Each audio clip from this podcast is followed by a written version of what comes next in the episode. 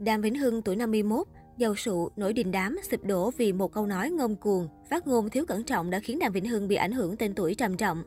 Ai chê chỗ nào, tôi đập ngay chỗ đó. Sau nhiều năm hoạt động nghệ thuật, Đàm Vĩnh Hưng từ anh thợ cắt tóc bình thường đã trở thành một trong những nghệ sĩ giàu có bậc nhất làng giải trí. Tuy không thể ước tính tổng khối lượng tài sản Đàm Vĩnh Hưng đang sở hữu, nhưng nhìn vào những căn nhà có giá trị không hề nhỏ của anh ở Việt Nam và Mỹ, ai nấy cũng phải suýt xoa trầm trồ.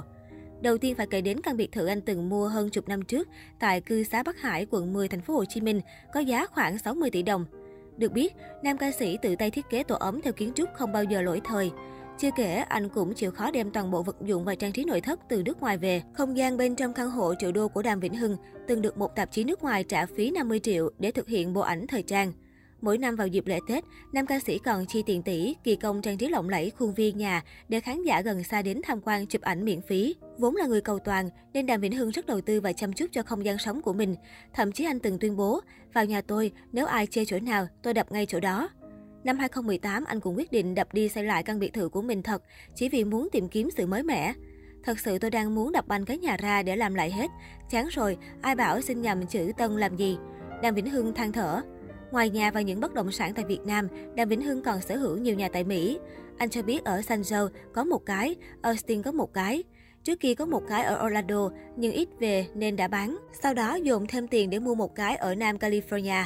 Ngoài bất động sản, Đàm Vĩnh Hưng còn nổi tiếng với kho hàng hiệu có giá trị đến vài chục tỷ đồng, với những món đồ từ các thương hiệu đình đám như Dolce Gabbana, Gucci, Louis Vuitton, Zambrano Fears, Hermes, Shoes Cavalli. Đàm Vĩnh Hưng còn có sở thích khá độc là sưu tầm những chiếc nhẫn kim cương, đồng hồ nạm kim cương có giá bạc tỷ. Với sở thích này, anh đã hai lần đau đầu vì để mất tổng cộng 5 chiếc nhẫn kim cương rất đắt tiền. Ông Hoàng Nhạc Việt có cách xê khủng.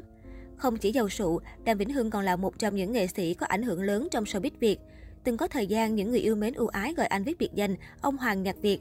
Anh sở hữu lượng fan hùng hậu bậc nhất tại Việt Nam, trải dài nhiều độ tuổi, tầng lớp, nghề nghiệp khác nhau trong xã hội. Cũng là người có công nâng đỡ rất nhiều đàn em trong nghề, từ vô danh đến khi có tên tuổi.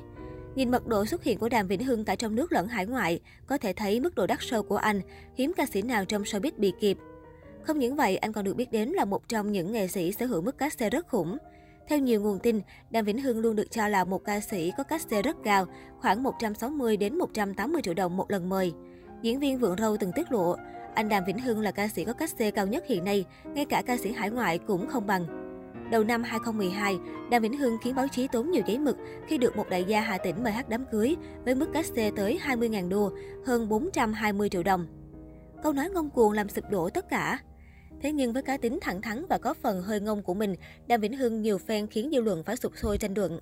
Anh từng bị lên án vì xúc phạm nhạc sĩ Nguyễn Ánh Chính, tranh cãi gay gắt với Thanh Lam, tuyên bố không nhìn mặt, khuyên đàn chị hãy cứ ở gác tía lầu son và còn rất nhiều ồn ào khác, khi thì với đồng nghiệp, khi thì với phóng viên.